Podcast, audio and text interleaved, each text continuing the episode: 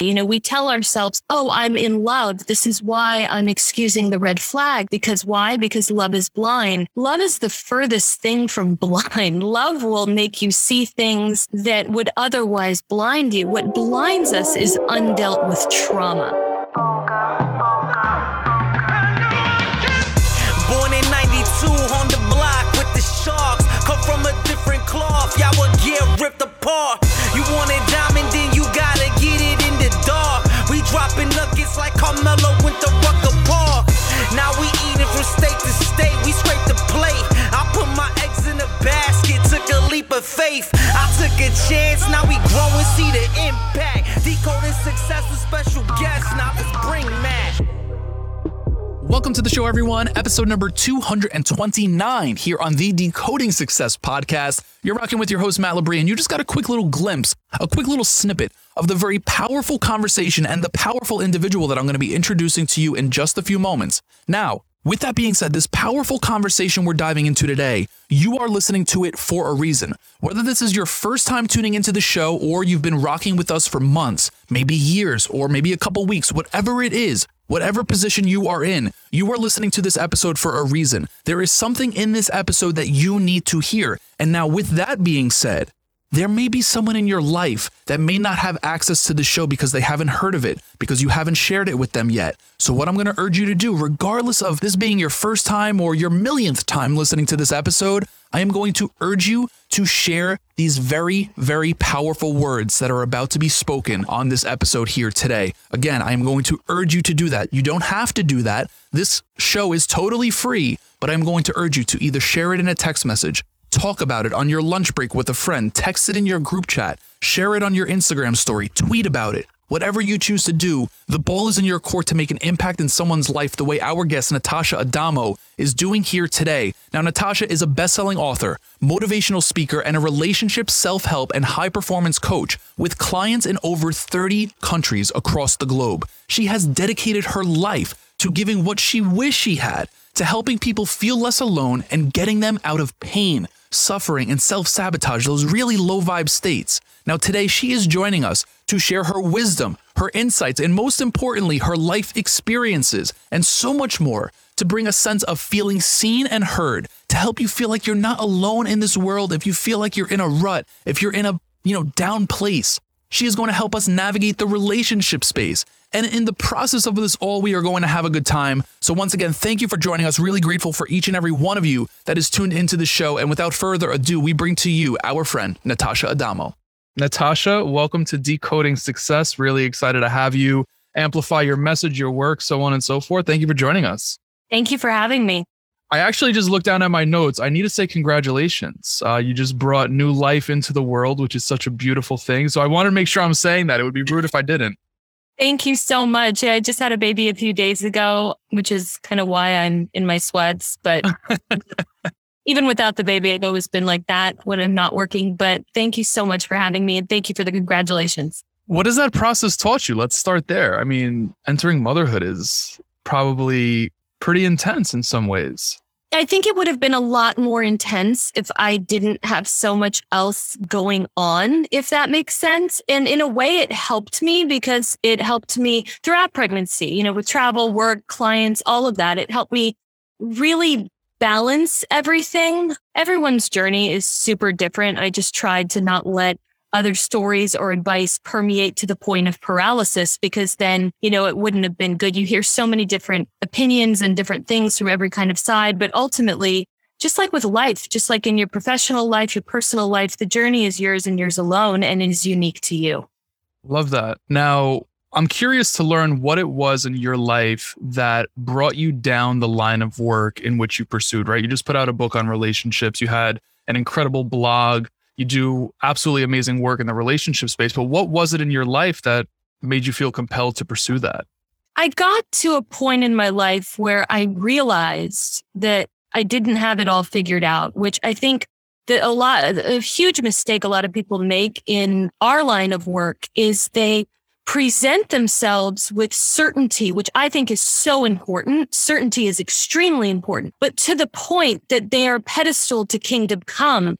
So that, you know, when their mistakes happen, which they inevitably do because we're all human, the followers that they have incurred along the way hold them to a standard that is really impossible, you know? So for me, it was all about, okay, I, I haven't I, I, don't have this all figured out. Every day I just try to be a better person. When I wake up, that's that's all I try to do. But I had found that I stopped repeating patterns that were robbing me of a life that I claimed to want. I found that I stopped trying to look for the outside world to see in me what I couldn't see in me. And life as a result got infinitely more peaceful. It got better and I wanted to share it. And, you know, one of my favorite quotes, I'm not sure who says this, but you don't need to be completely healed to help others, but by helping others, you will heal completely. I think that's probably the, the basis of Alcoholics Anonymous, which is super obviously successful. You know, you have a sponsor. And with sponsorship, that's that's how you stay sober, you know, in a lot of ways. It's a big part of it. And so I just sought out to give everything that I wish I had at my most lonely, confused, depressed, suicidal states. And I couldn't find other than, oh my gosh, this article is going to answer everything. Come to find it's just really a clickbait title. Mm. This makes sense. I'm curious, what were those patterns that you wanted to get out of? I mean, self sabotage, really. And I couldn't make the connection of why I was doing it until my life required me to stop everything. I had a huge health scare years ago. I've never had a problem with alcohol. I've never, you know, so it's, I want to be really clear because, you know, it's ever, like I said, everyone's journey is different, but I had a huge health scare, which required me to put my immune system first. I put down the cigarettes, I put down the alcohol. I was never a drug user. And I had to focus on myself. And I had to understand that my my body was trying to tell me something because my emotional body was in more distress than the physical body. It's the physical body that followed the emotions. Absolutely. Was the self sabotage popping up in relationships? Was it popping up in finances or just across the board? Across the board. I was completely broke. I mean, uh, about five and a half years ago, I was Uber driving. And, okay. you know, I had found that I was really broke. I, I mismanaged my money. I was doing everything to just kind of keep up and keep the charade going. My now fiance didn't even know how broke I was. I was, I was really, really broke. And, you know, I went to an incredible college. I have every reason to, to not be broke, but I'm not one of those people that's just going to lie flat on their back. I definitely have been that person. But so I started Uber driving and I, I, didn't, I lied to everyone. I didn't tell them how broke I was. Relationships, friendships, especially, you know, I have been an incredibly selfish, I've been an incredibly toxic person to really good people. And I've tried so hard to be good enough for people who were just as odd, just as at odds with themselves as I was. Now, when it comes to being broke, I'm just curious, why didn't you want anyone to know? Was it a fear of judgment or was there something more to it?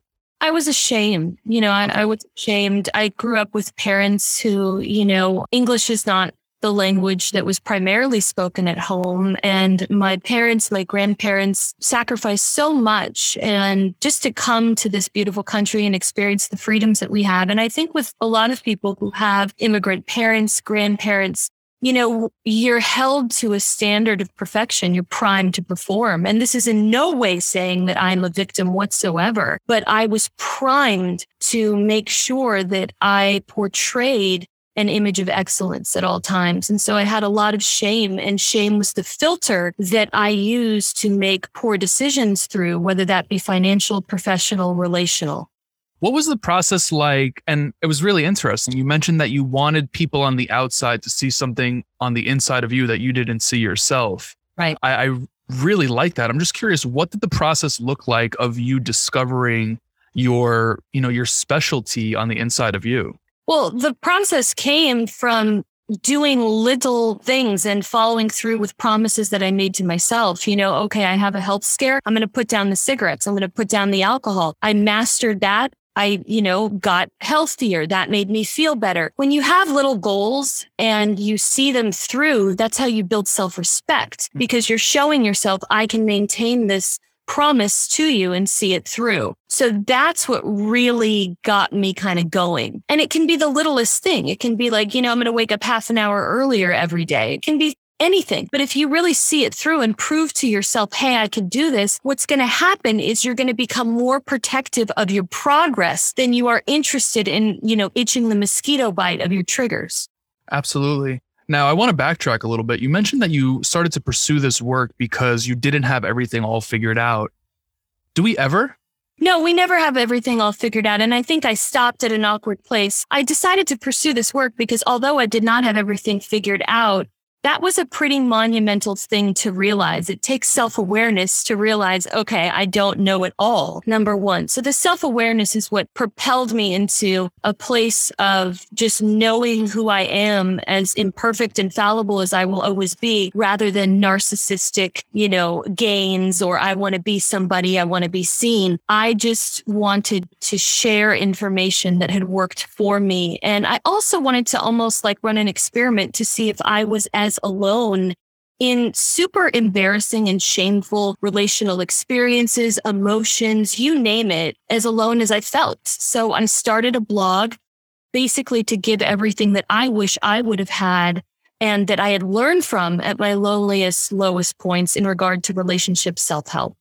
And I'm sure through that process, you realized that you weren't alone because a lot of people have that wounded inner child where shame stems from, right? I'm, I'm just making that assumption. Yeah, I mean, I, am definitely not alone. It doesn't matter what state the economy is in. It doesn't matter what is going on in the world. Until the end of time, people will invest in relational Ponzi schemes. They will encounter toxic people. And what that can do is it can set off an internalization and I think a very unfair self assessment that doesn't need to happen all because of undealt with trauma. You know, we tell ourselves, oh, I'm in love. This is why I'm excusing the red flags. Because why? Because love is blind. Love is the furthest thing from blind. Love will make you see things that would otherwise blind you. What blinds us is undealt with trauma. And, you know, I make it very clear in everything I do. I don't say this in a braggadocious way. In fact, I would love to have a degree in psychology. I didn't end up doing that because I hate math and didn't want to take statistics. You know, I have a degree in English and philosophy. I am in no way credentialed, certified, licensed, or schooled. My education has come from my own life experience is not a formal classroom. However, you know, I, am so honored to work with so many people from the professional community. And truly, what I write about, it doesn't discriminate age, gender, orientation, stage in life, you name it. So the blog that I started was aesthetically geared toward women, you know, in romantic relationships. However, I was getting so many people from all around the world of every, you know, every kind of base you could possibly hit. And I realized it really is just different dynamics and body parts. It's the same pain, it's the same bullshit that we encounter. Mm. Why do relationships bring out or reveal to us like some really deep shit? because they're they're mirrors you know a lot of the time we attract what we exude and you could say well natasha you know i attracted a heroin addict i'm not addicted to heroin okay well i guarantee you you are addicted to negative self limiting beliefs and subscribing to those beliefs. I guarantee there's an addiction somewhere. You know, I used to think, okay, there, I know I'm not narcissistic, which, you know, I know I'm not selfish, but I keep attracting really selfish people who make it all about them consistently. Right.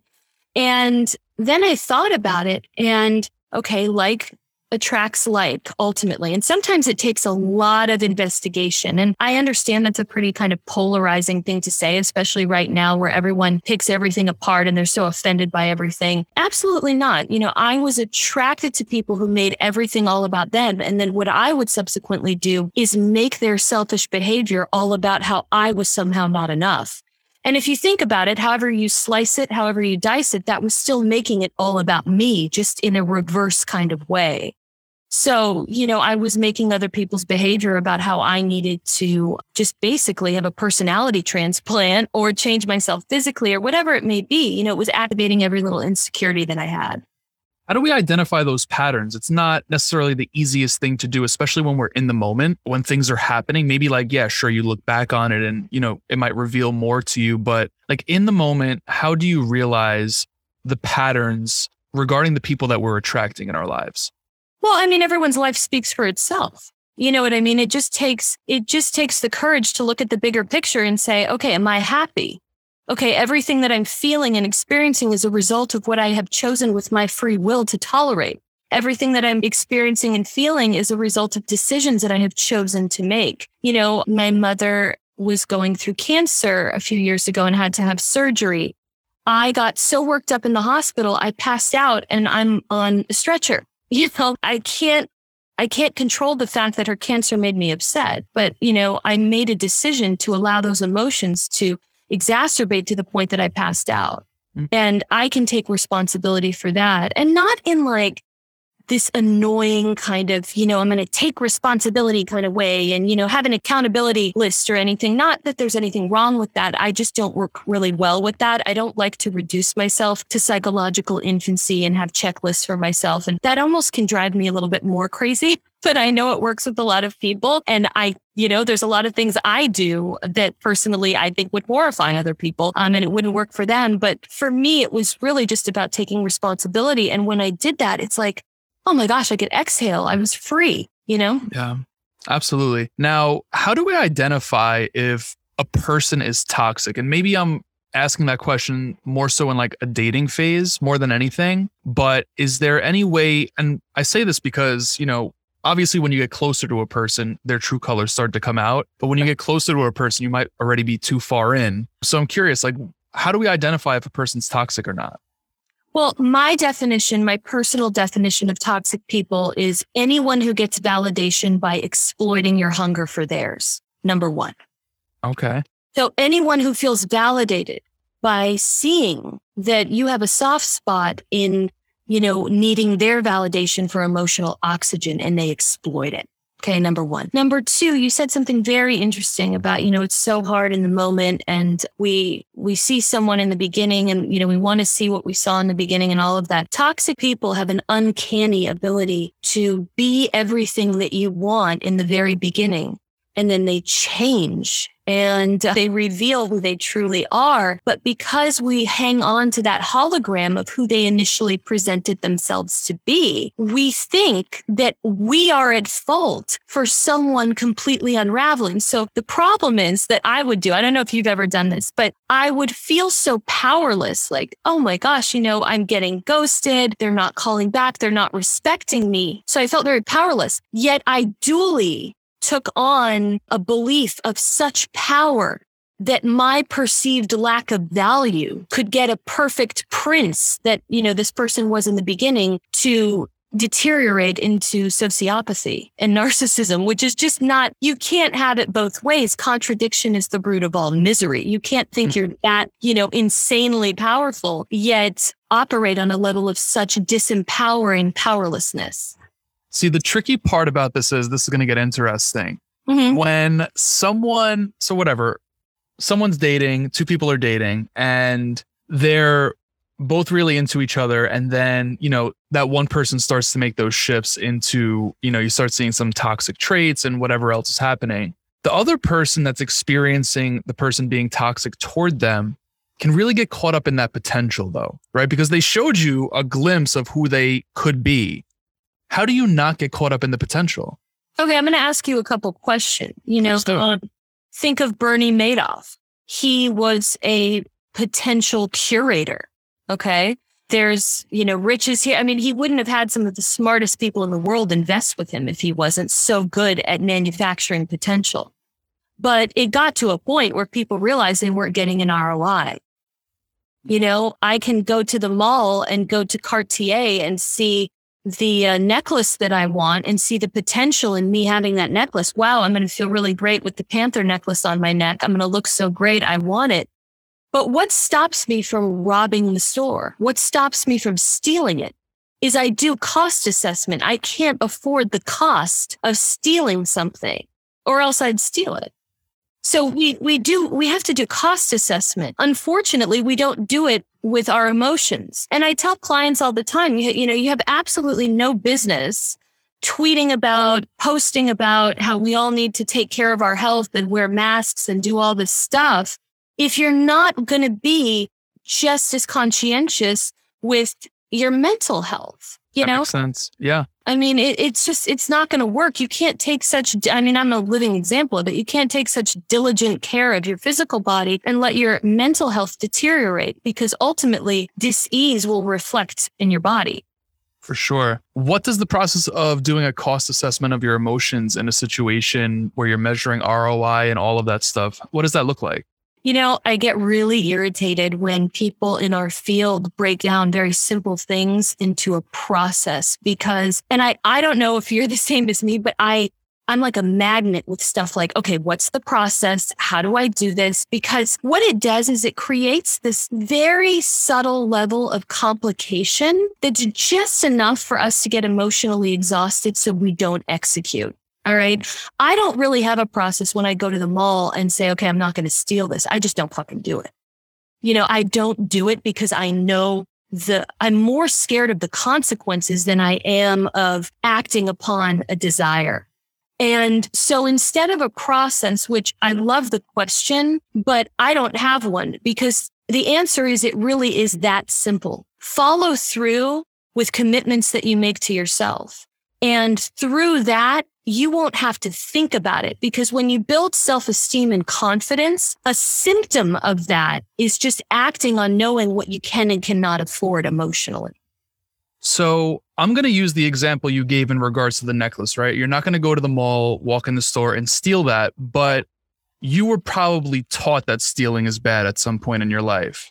Now, other people, going back to the relationship side of it, maybe those people aren't taught that what they're receiving from that toxic person is bad. Like maybe they identify that as good or there's an attachment to it. 100%. I love the question. The thing is, is that if you're not taught that it's bad, you will keep encountering the same lesson. Okay. And, you know, whether or not you say, okay, you know, this is terrible for me. I need to get away from it. Or, oh my God, I love the abuse. Or, you know, I love the chaos. I don't think anyone loves abuse, but chaos for sure. Romantic love, hot, cold, up, down, yes, no, Jekyll Hyde kind of roller coaster type love. Ultimately, you need to look at how you feel. You need to look at how you feel, not you know, all the little minutia, but how do I feel on a day to day basis? If I'm unhappy, I got to investigate what's going on. And if I keep finger pointing at everything external and refuse to look in the mirror, uh, we'll see how well that works out. You know, if, if I feel more unhappy as a result, I'm going to have to get to the point where I self reflect. And for a lot of people, that point, myself included, does not happen until tragedy you know, a parent gets cancer, you get diagnosed with something, you get, and I just don't want what happened to me have to happen to other people. It took my mom getting cancer. It took me getting a health scare. It took, you know, me working so hard throughout school to attain a level of success that I believed I would get, you know, through very hard work in school and all of that. And then Uber driving years later after I graduated college. You know, it took all that for me to really look in the mirror and have the courage to say, okay, I got to look in the mirror, but with compassion, not with this like emotional drill sergeant nastiness. You know, I, I don't. I don't talk to myself in a nasty way. I'm very honest. I'm not delusional, but I'm kind in my honesty. I'm not brutal. Right. What if someone tries to start changing that toxic person though? right? Because I, I, feel like that's a next step. And I've definitely tried to do that, definitely. right? You know, yeah. you, you realize that what you are experiencing is all right, cool, maybe not the best thing in the world. And then all of a sudden you start trying to change the person. What's your advice for those types of people? You know, the thing is, you can't change other people. And if, if you have, like I have, like you have, if you have a habit of wanting to change other people, it's because you're refusing to change the parts of you that need to change so that you aren't attracted to what is unhealthy for you, what is hurting. And why would you want to take credit for changing someone? I mean, I, I don't, you know, I used to think that that would be so cool until I realized how incredible it is to take credit for changing your own life and turning it around. And another thing I think is, I don't know if you've experienced this, but it makes it so hard to leave a relationship because you fear that they will change. You fear that if you don't, if you give up on them, quote unquote, they're going to be a better person in an infinitely more healthy and incredible relationship and you're going to be left in the dust. And no one wants to be a launching pad. That I know. I don't care who you are. I don't care if you're toxic. I don't care if you're mentally healthy, whatever. No one wants to be some launching pad for someone to launch into an incredible life because they were exposed to their dysfunction. And so getting back to changing people, you know, the worry of will will this person change? Will my ex change goes away when you actually have the courage to look in the mirror, make changes in your own life, because then you realize just how much discipline, time, dedication it actually takes to make profound and everlasting change. When you realize that, you won't give a shit about, you know, will they change, will they not, because you know what it takes. Right. There's actually that movie. It's the name is somewhere. I don't even know the name, but uh, the guy in the movie, he dates whoever, and the next person, the person that he was dating, next ends up getting married. Oh, I think it's Good Luck Chuck. Oh, is it Good Luck Chuck? I, I was gonna say that. I think I think it is. I think it is. Yeah. Yeah, that that literally came to mind when you were saying that because it's true. I mean, you don't want to just date someone and then, you know, see them engaged in their next relationship. Like that fucking sucks. no, and you know, so many people ask, how can I get revenge? Because when you're involved with someone who hurt you and took you for granted and used you and manipulated you, ultimately you're going to feel spiteful feelings. And we live in a time where I think that that is frowned upon. I think, you know, it's more geared toward let's kumbaya it out. I have a colleague who I love so much, and he's the first person to say, you know, wish your ex well, send them peace, move on. And I'm just like, no, that, I mean, that just doesn't work for me. It actually makes me feel much worse because I can't do that. So why would I try to force the square peg in the round hole and then beat myself up for the fact that it doesn't fit? You know, it's it's a human nature to feel spiteful feelings after you realize you have been shortchanged and you've been taken advantage of. I always get revenge. I always get even, always, but not necessarily in you know this cutthroat art of war Machiavellian way, more in a dignified Machiavellian way, because I define revenge just like I define forgiveness in a very unique way and different way. For me, revenge is looking back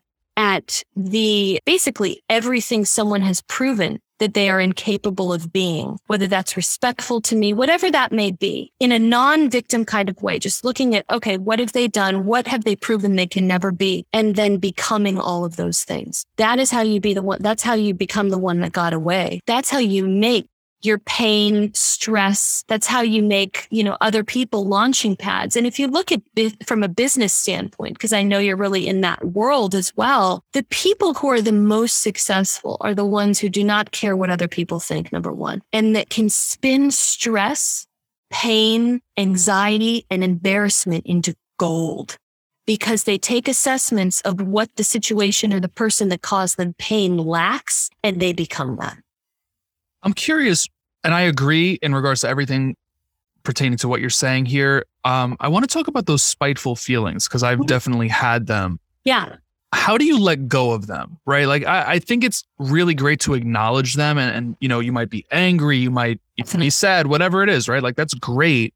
But carrying them with you for a long time could actually cause harm physically, emotionally, and so on. So, like, how do you release that? 100%. You don't want that in you. That's why I'm saying if you take I'll show them and use that gasoline to put in your emotional gas tank instead of drinking the gas and then crying and being a victim for the fact that you're sick because you drank gasoline. You know, spiteful feelings are an incredible, they got a lot of firepower. Um, it's an incredible tailwind. Most people just use it as a headwind. They, what is, I think it was Oprah that said, you know, they point at the other per- person and say, die while they drink the poison.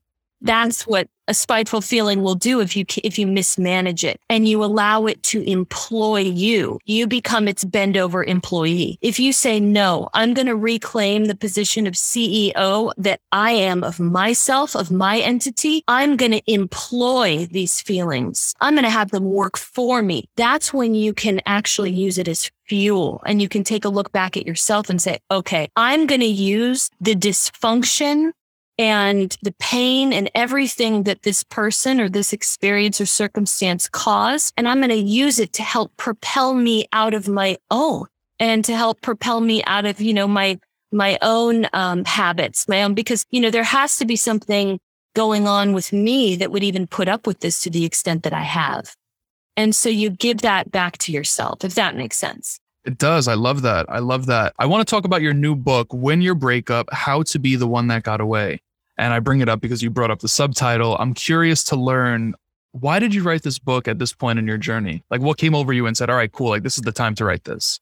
You know, I got back in touch with a dear friend, Greg Behrendt, who has sold millions of books. He wrote He's Just Not That Into You. That's what he's probably the most well known for. And we had met each other years prior, almost a decade prior. And we got back in touch when I found out he had cancer. And I was just telling him how much he meant to me, he changed the whole course of my life just by being kind and to a stranger. And we started talking and talking and, you know, doing this and that. And I said, you know, I've got this idea for a book, but it's nothing like the books you've written. It's nothing like the books I've seen. And I know everyone can say that about something they're creating, you know, whether it's a baby or it's a book or something, you know, this is revolutionary. But I really did mean it in the sense that in the breakup world, a lot of it gets reduced to, I mean, even if you look at Greg's incredible book. It's called The Breakup Because It's Broken. The cover of that book, which I love, is an ice cream carton. You know, we think empty ice cream carton, mascara running down, not, you know,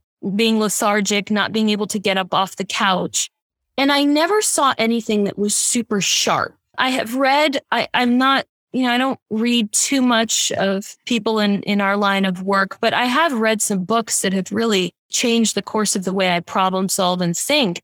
And a lot of the stuff that resonated with me were little excerpt from experts, but the the material as a whole was a little bit too cutthroat. It was a little bit too okay, if I take this all the way, you know, I don't know if I'm going to have any friends left. I don't know, you know. And I realized that because I've got clients telephonically in 34 countries around the world, I realized that people who were in relationships with toxic people wanted to know how to win. And I thought, okay, how can I, how can I do this? And I, I bounced it off of Greg and he said, you got to just write your book, write it. And that process was, is a whole nother podcast discussion. He's the only editor on my book. He, he's amazing. However, I realized that if something if someone is saying i want to win my breakup it's because their ga- their relationship has been reduced to a game that they feel like they need to almost win in order to emotionally survive and move on. That reduction can only take place if you're involved with someone who's toxic. If you're involved with someone who's mentally healthy and has self-awareness and you know they're not empathetically bankrupt or emotionally unavailable yes it's going to hurt but there's not going to be this level of paralyzing ambiguity or feeling like I got to show them. If they're toxic, that's a different story. So I wanted to write kind of like a dignified Machiavellian playbook on how to drop the mic on shitty people and win without reducing anything to a game, without having to, you know, embarrass yourself into carrot dangling tacticianism. I see a lot in my field of relationships, dating advice, stuff like that. It's like all of these tactics. It's like, don't play games, but here's a game to play. You know, like don't, you know, be dramatic, but let's create some drama. And I'm not about that. You know, I, I, there's some incredible relationship books that I've read, but when I take a second look at them, I'm just like, wow. So they're, they're basically wanting you to withhold your own abundance so you can attract emotional abundance in someone who is emotionally disconnected and reluctant to commit. I mean, why would you want to do that? And so that's where I got the idea. And I told Greg, I said, you know, I think it's a little too sharp. I think, and he said, no, keep going with it. I like this. This is new. This is different. So that's how I came up with it. And it is written in the context of a romantic relationship from the perspective of a straight female, because that's what I am. However, like I said, it can be applied to any orientation, gender, age, stage in life. But more importantly, and Greg, after he read this, really wanted me to say in every interview I do and every promotion I do, it's about winning your breakup. It can be with anything, with a toxic family member, with, you know, a coworker, with a toxic classmate or coach. Also winning your breakup with the critical audience in your own head that propels self sabotage, winning your breakup with substance abuse, winning your breakup with, you know, negative thought patterns and processes. It teaches you how to come away a winner. And really winning is part of winning is the realization that you basically lost the presence of someone who was making your life toxic, who was making you question your value. When you go to the bathroom, you know, you don't think, oh gosh, you know, I'm going to lose what I flush in the toilet. There's no losses in that situation. You win a clean toilet. So this book is basically teaching you how to flush your relational toilet. I love that. Now, if someone does give into the games and the carrot dangling and like those tactics after a breakup with a toxic person, wouldn't that make them toxic as well? Well, it would make them, yeah, toxic to themselves and toxic Yeah. to the other person. I mean, it's just, and everyone's just bouncing off one another. And, you know, a lot of people, for instance, go into no contact doing it so that it triggers their ex, their ex's abandonment issues, or it triggers their ex into contacting them when really no contact is about, hey, I've had enough. And as hard as this is, as gut wrenching as it is, I need to do this for me. Um, so you could be in no contact for many years, as I have been with people who have hurt me. But if I haven't moved on to a place of, okay, initially I am doing it for a reaction from the other person. But if I haven't organically moved to a place or very, you know, intentionally moved to a place of, all right, I'm doing this for me. And I'm every minute that goes by is a minute that I have fought for my peace and I have won and empowering myself, then even, you know, eight years later, I'm going to be in the same boat that I was in the beginning. So the basis of winning is really putting yourself first. 100%. It's putting yourself first. And it's also, you know, everyone wants to be that ex that their exes talk about, oh, I, I dated that person and no one believes them. You know, no one believes them because their life speaks for themselves and you have gone to such heights in your own life. And that doesn't mean fame. That doesn't mean, you know, Instagram popularity. That you, that's, that definition is a definition of substance, not superficiality. But, um, it's unbelievable how much of a propellant that pain can really be and toxic people can be. So, um, Absolutely. Yeah. Now, if someone picks up this book that's listening right now, but they could only take one thing away from it, what would you want that one thing to be? from that they could take away from the reading. Yeah, from the book. If they could only take away one thing, I'm sure there's plenty of takeaways, but like for you, like if there was one thing that they could take away, what would you want it to be? That's an interesting question. You can never go wrong with putting your younger self first.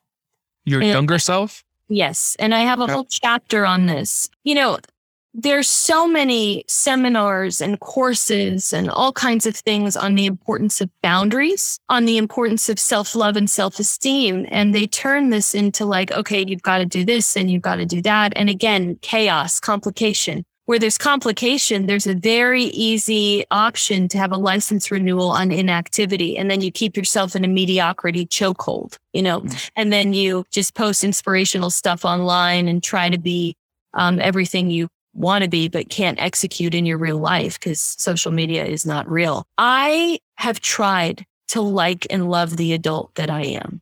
I've tried. It's very hard for me to look in the mirror and say, Natasha, you are love, you are light, you are beautiful. You're the, it's, it's very hard. I absolutely love Louise Hay. I love her affirmations. Some of them are very hard for me. I have really, you know, we, we have these deep ingrained uh, paths in our neural pathways in our brains of what we think we are, you know, this, that. And one of my favorite movies is It's a Wonderful Life. It's one of my favorite movies of all time. And George Bailey is on the bridge about to kill himself, right? And the only thing that saves him is Clarence, his guardian angel, coming into human form and drowning in the river George wants to kill himself in because he knows right away it'll take George out of his desire to commit suicide and because he wants to save someone. So when we find that we are in a breakup with a toxic person, we can feel physically suicidal, we can feel emotionally suicidal. Obviously, always go get professional help if that's, you know, where you're at. However, it's because and I've had the pleasure of working with many people who are suicidal. I've never lost anybody. And they are in a level of self obsession that they cannot get out. And it's not like, oh, I'm so great self obsession. It's, oh, I'm not enough. I'm better off gone. And I have been there. I guarantee you have been there because you couldn't help people on the level that you do, Matt, and not know pain and not know loneliness. You just couldn't. You couldn't have accomplished anything you have in your life if you hadn't. The only thing, I don't know about you, But the only thing when I have been there after breakups or whatever it may be, family members, exes, you name it, friends, the only thing that would get me out of it is if someone was proverbially drowning in the river. If an animal, an elderly person, I don't know if that's politically correct, but you know, a senior citizen or a, a child was in pain and suffering, that's the only thing that would really take me out of it. Why those three categories? Because those three groups cannot advocate for themselves. They are voiceless. They are defenseless and undefended. And I can relate on such a level because that's how I feel being at the end of my emotional rope. So I can save them. So my best advice, and I have a whole chapter on this in the book. Don't try to like and love the adult that you are. This relationship you've been through has put you through enough you don't feel good about yourself. The more you try, oh, I'm so great. Oh, I'm this. Oh, I can do this. I got this. The shittier you're going to feel right now. Right now, there is someone drowning in the river who doesn't have a voice. At least Clarence in the movie had a, a voice that needs you, that has nobody. That person is your younger self.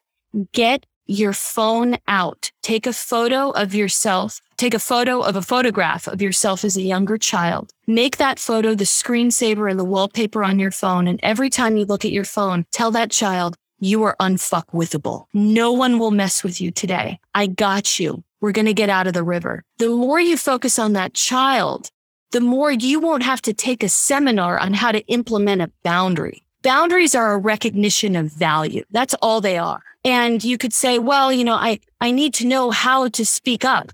No, you don't. You have recognized your value. If you're listening to this show right now, you have recognized your value today. You've gotten up out of bed. You've most likely brushed your teeth. You've most likely, you know, taken a hairbrush to your hair or whatever it may be, washed your face, taken a shower, and you're still listening to this program. All those things, as minuscule as they may seem to you in the moment, because as the, as a listener, you may be in pain, you have recognized your value. Standards are the criteria that need to be met in order for that recognized value to be accessed. So you don't need a course or a seminar on boundaries. What you need is to stop trying to jump out onto the uh, into the river. You need to stop trying to commit emotional suicide through self-sabotage and internalizing the shitty behavior from terrible people. And you need to save that little one that's in the river. By doing so, boundaries will not be something you have to think about because they're a symptom of when you are in preservation mode, when you are prioritizing your peace. That's what boundaries are. Just like a, you know, a symptom of a cold is a cough and fever. And when you do that, a beautiful thing happens. You are no longer executing a boundary where you're too passive or you're too aggressive, which I see more than I see too passive. Or if you get it just right, I don't know if you've ever felt this way, but you feel an immense amount of guilt because you're a people pleaser. When it's not about you and it's about a voiceless little animal or a child or an elderly person and advocating for them, you don't you're, you're very dignified in the way you stick up for them. So my best advice and what I put in the book is stop trying to do it. Stop trying to love yourself into this, you know, I, I've got this. I'm going to get over the breakup. But self love will come when you can give the love you wish your ex gave to you to a helpless and voiceless and defenseless being. And a beautiful thing happens when you do this. When you start giving, because I can't tell the listener right now. You can't tell the listener exactly what they needed as a child and did not have. No one had the perfect parent and no one will be the perfect parent. You know, my parents did the absolute best they could. Did they make mistakes? Of course. Will I make mistakes? Of course. But only I know exactly what I needed and didn't have. And that's very empowering because you no longer look to all these different TED Talks and all these things that are going on. You look to yourself. You are your own healer. You're your own savior, your own, your own advocate, your own hero. That's an amazing thing. And so you do that, you'll start to actually respect the adult that's taking care of that kid. And when you respect that adult, you're not going to put up with bullshit. You're not going to put up with all the stuff from someone who, you know, can't even love themselves. So they had to make you feel the way they feel 24 seven. Their karma is your self love. Their karma is you not turning your back to that little child and actually picking that kid's side of the street instead of theirs. Absolutely. I love this. I'm actually in the process of reading a book right now all about inner child work called Homecoming by John Bradshaw. Have you read that? I'm not familiar with it it's it's really powerful. It is a really powerful book. It comes to mind because of what we're talking about, but I love that. Super powerful stuff. I'm going to make sure that in the show notes people could find a link to the book amongst your socials and websites and all of that other stuff. I have two more questions for you though. One being if I mean, I'm sure you're hopping on podcasts doing a lot of this promoting the book and, you know, you talked about all the clients you have. I'm sure you get a lot of questions, but what's a question you wish more people would ask you? How do I not make other people's behavior about me instead of what did I do to make them behave this way? And what's the response? To how do I make it not about you? Yeah. Um, my response is always this you know, I have been an incredibly selfish, I've been an incredibly toxic person in my life. And I, I'm always very careful when I share things like this because I think James Altucher talks about, oh, I don't, I don't know how he says it. It's kind of this victim porn, you know, or you share a sad story about yourself and you get all this attention, you know, and so you get addicted to it. This is not the case in that. I'm just being very honest. I um, hated who I was and I was really terrible to really good people.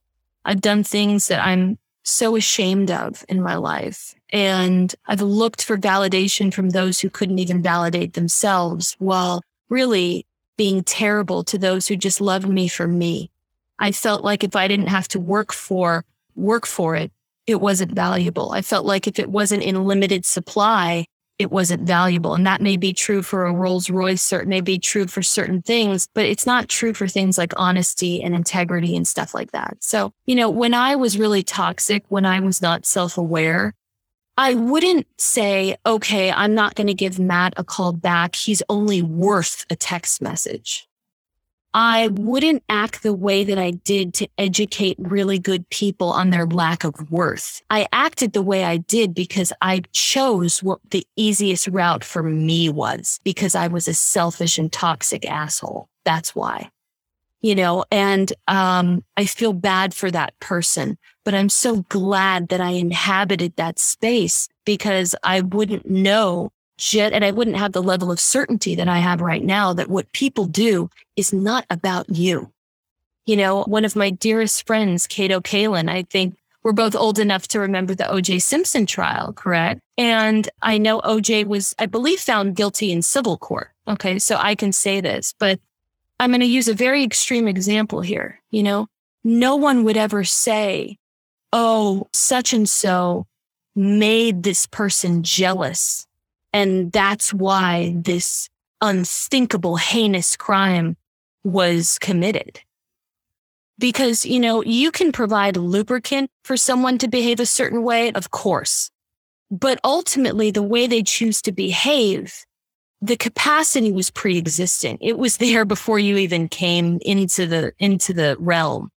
And I've talked to many friends about that. And it's about letting people own their own capacities. You know, if you and I went out tonight and we got rip roaring drunk and we took a bunch of drugs, I don't think either one of us would kick a dog. I don't. I think we might do some crazy stuff, but I don't think either one of us would kick a dog. It's just not in me. Are there people who, if you get them drunk and, you know, hopped up on drugs, they'll kick dogs? There are animals, monsters, forget animals, monsters in this world that'll do it without the drugs or alcohol. So my best advice and answer to that is don't make the fact that someone kicked the relational dog about you. You don't have that kind of power. You may have been the opiate or the quote unquote alcohol, to provide them, you know, easier access to that capacity. But that capacity was pre-existing. You need to let them own that. Mm, that is very, very powerful. I love this. I have one last question I'm going to squeeze out of you here. And you might have already answered it, to be honest. But if you live to whatever year you want to live, whatever age you hop on as many podcasts, write as many books, so on and so forth, but you could only be remembered for one piece of advice, what would that be? Well, it's uh, I'm going to take it from John Steinbeck, one of my favorite books of all time, best self-help book I've ever read in my life, East of Eden. Live in a way that your death brings a minimal amount of pleasure to the world. Mm, I love that. That is incredible. This has been incredible. I, again, am going to make sure in the show notes there will be links to the book, socials, websites, all of that fun stuff. But Natasha, thank you again for hopping on here. Truly appreciate it. I really appreciate. May I ask you one question before we go? Please. Yes, absolutely. How did you find me? Uh, I found you on Amazon. You did. Through the book listing. I did. Oh my gosh, it's such a pleasure. And I absolutely love what you do and what you put out into the world. And I've gotten so much value from your show. I, I watched many episodes prior to being on. It, it's really been such a pleasure. Thank you. I appreciate that.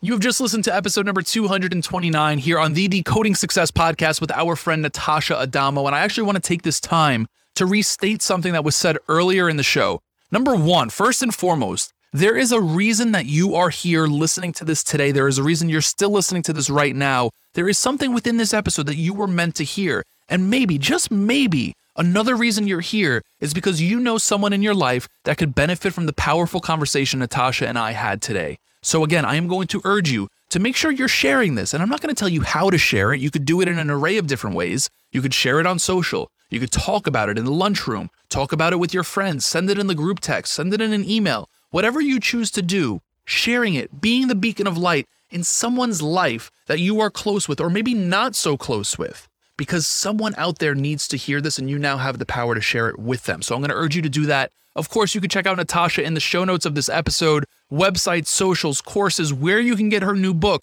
All of that is in the show notes of this episode, so check that out. And lastly, I'm going to give you one last announcement here. I am going to ask you to smash that subscribe button. Hit that subscribe button because each and every week on Wednesday, we put out really freaking powerful conversations just like this one with incredible guests just like Natasha, and we want you to be a part of this ever growing community for the past three years. We're continuously pumping out this content weekly, have never missed a week. So we want you to be a part of it. Hit that subscribe button, share this episode, check out Natasha. Until next time, everyone, be blessed. Peace.